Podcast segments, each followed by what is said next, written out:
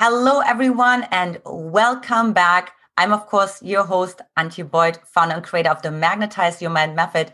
And today, I have an incredible mentor and teacher here with me today, which is Alison Armstrong. Hi, Alison.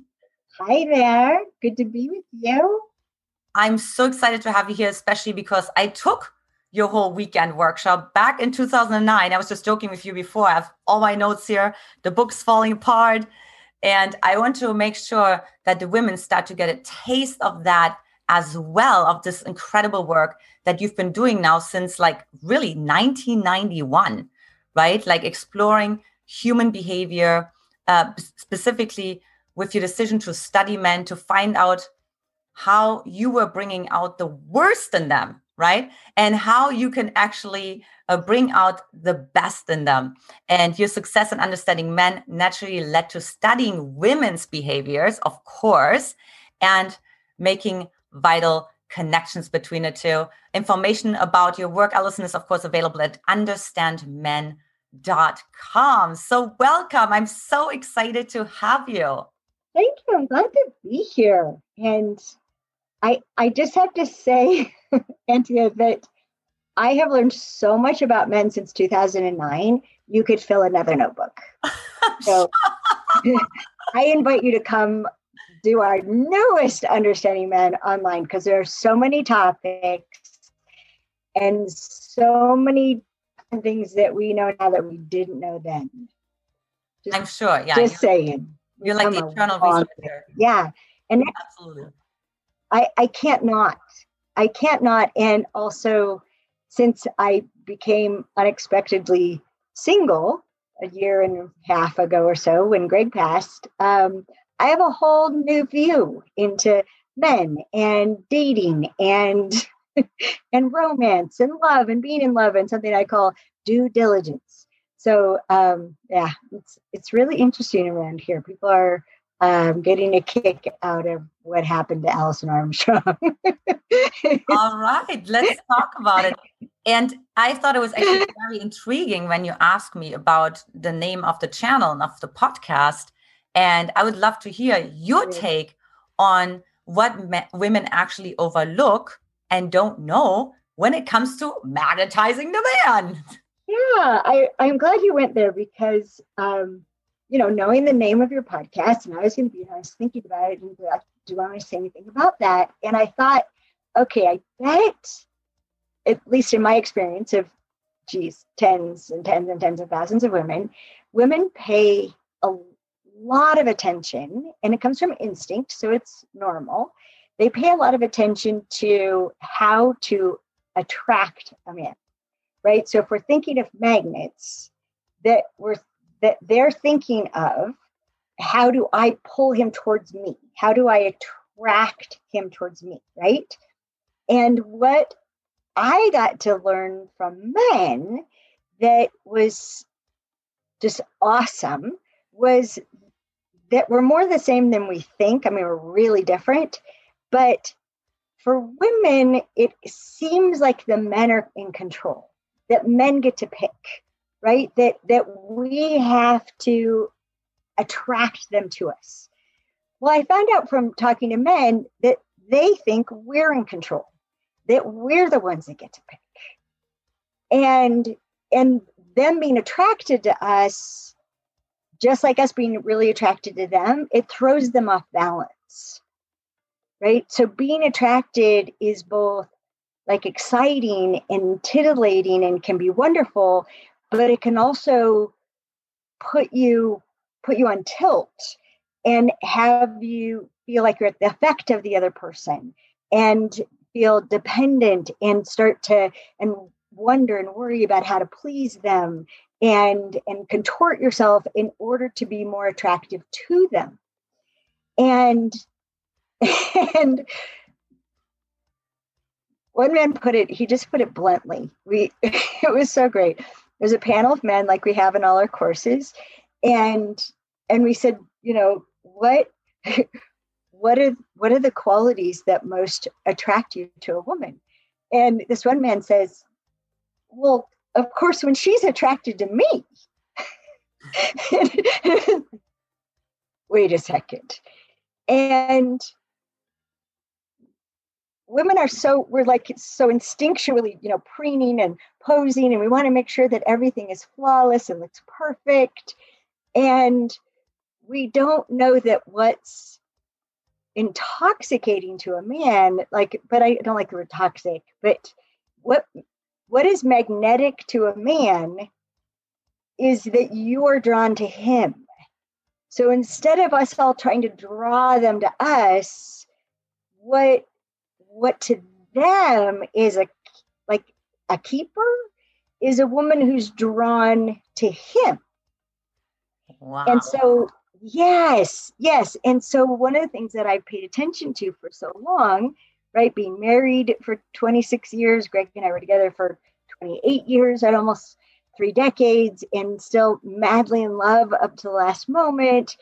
And so I had to pay attention to when I was in love with him and when I wasn't, and when I had these huge feelings of love for him and when I didn't, and when I was attracted to him and like wanted to be with him and touch him and be around him and do things with him, and when I wanted to just stay away. I had to pay attention to what caused that. Mm-hmm. And this is one of the biggest things that women can affect.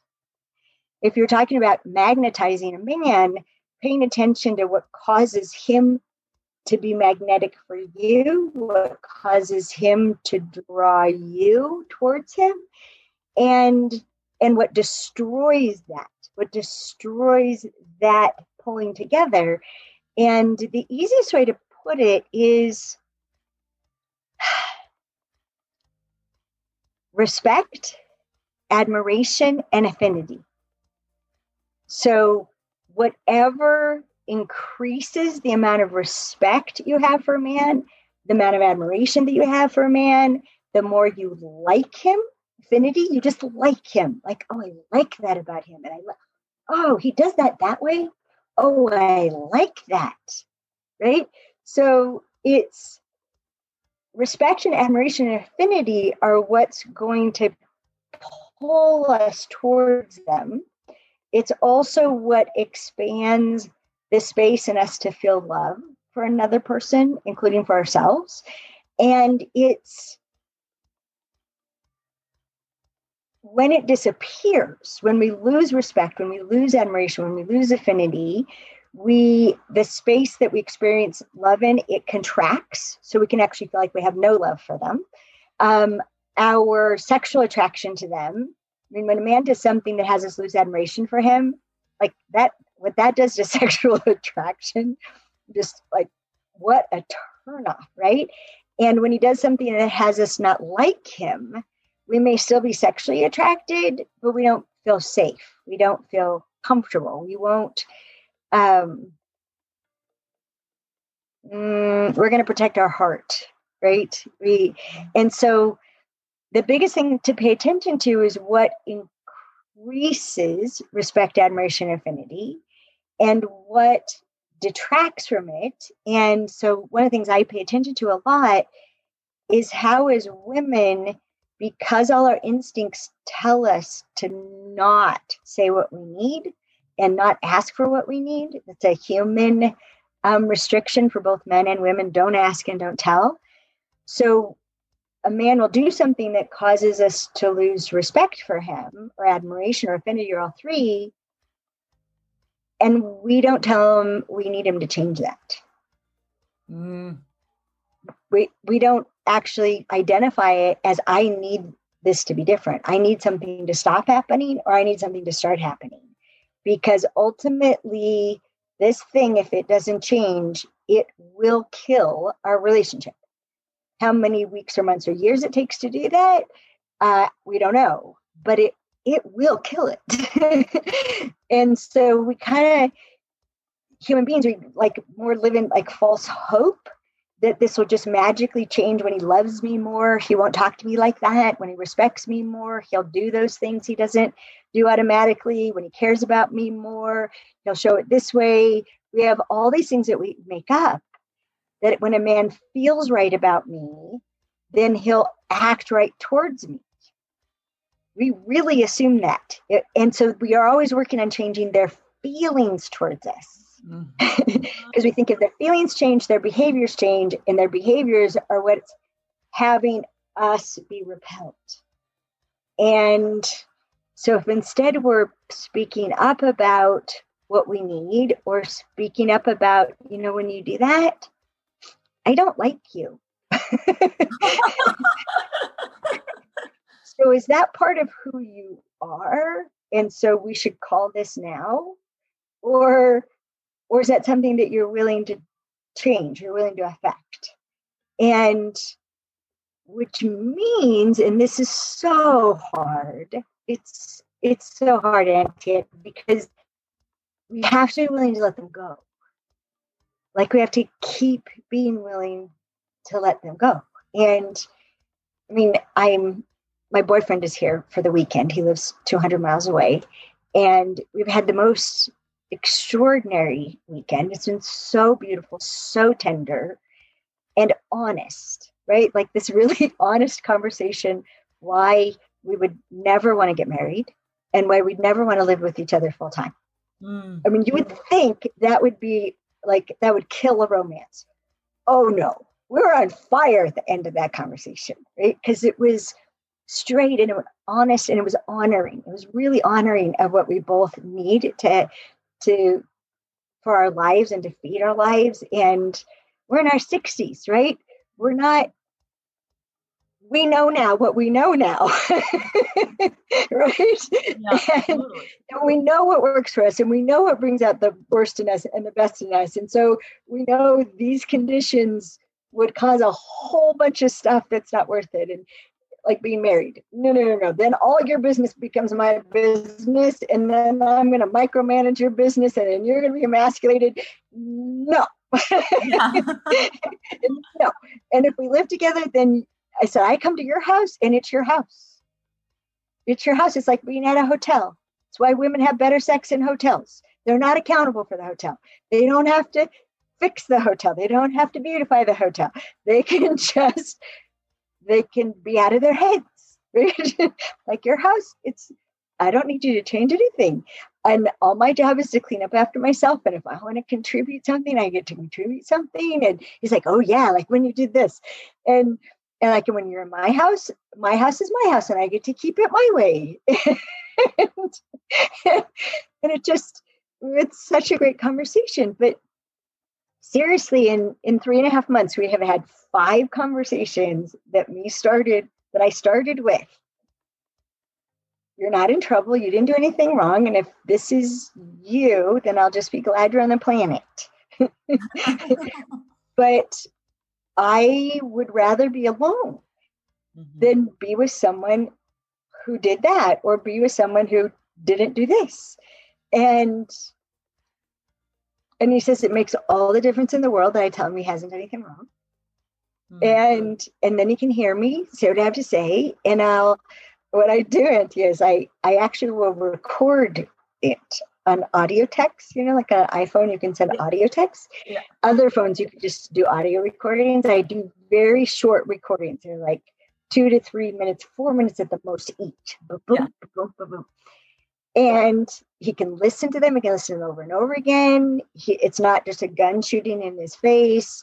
He can think about it. He can come to terms with it. He can ask, you know, can respond to clarifying questions. Like he has all this mental, emotional time, space to respond to. You're not wrong that you're this way, but it, it's not a thing.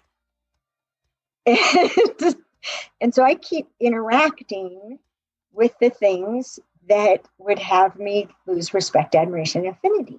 Wow. And because, yes. And so because of that, it keeps growing because every time we, he's come back and we've made We've made some kind of deal, like I like I teach in the Queen's Code.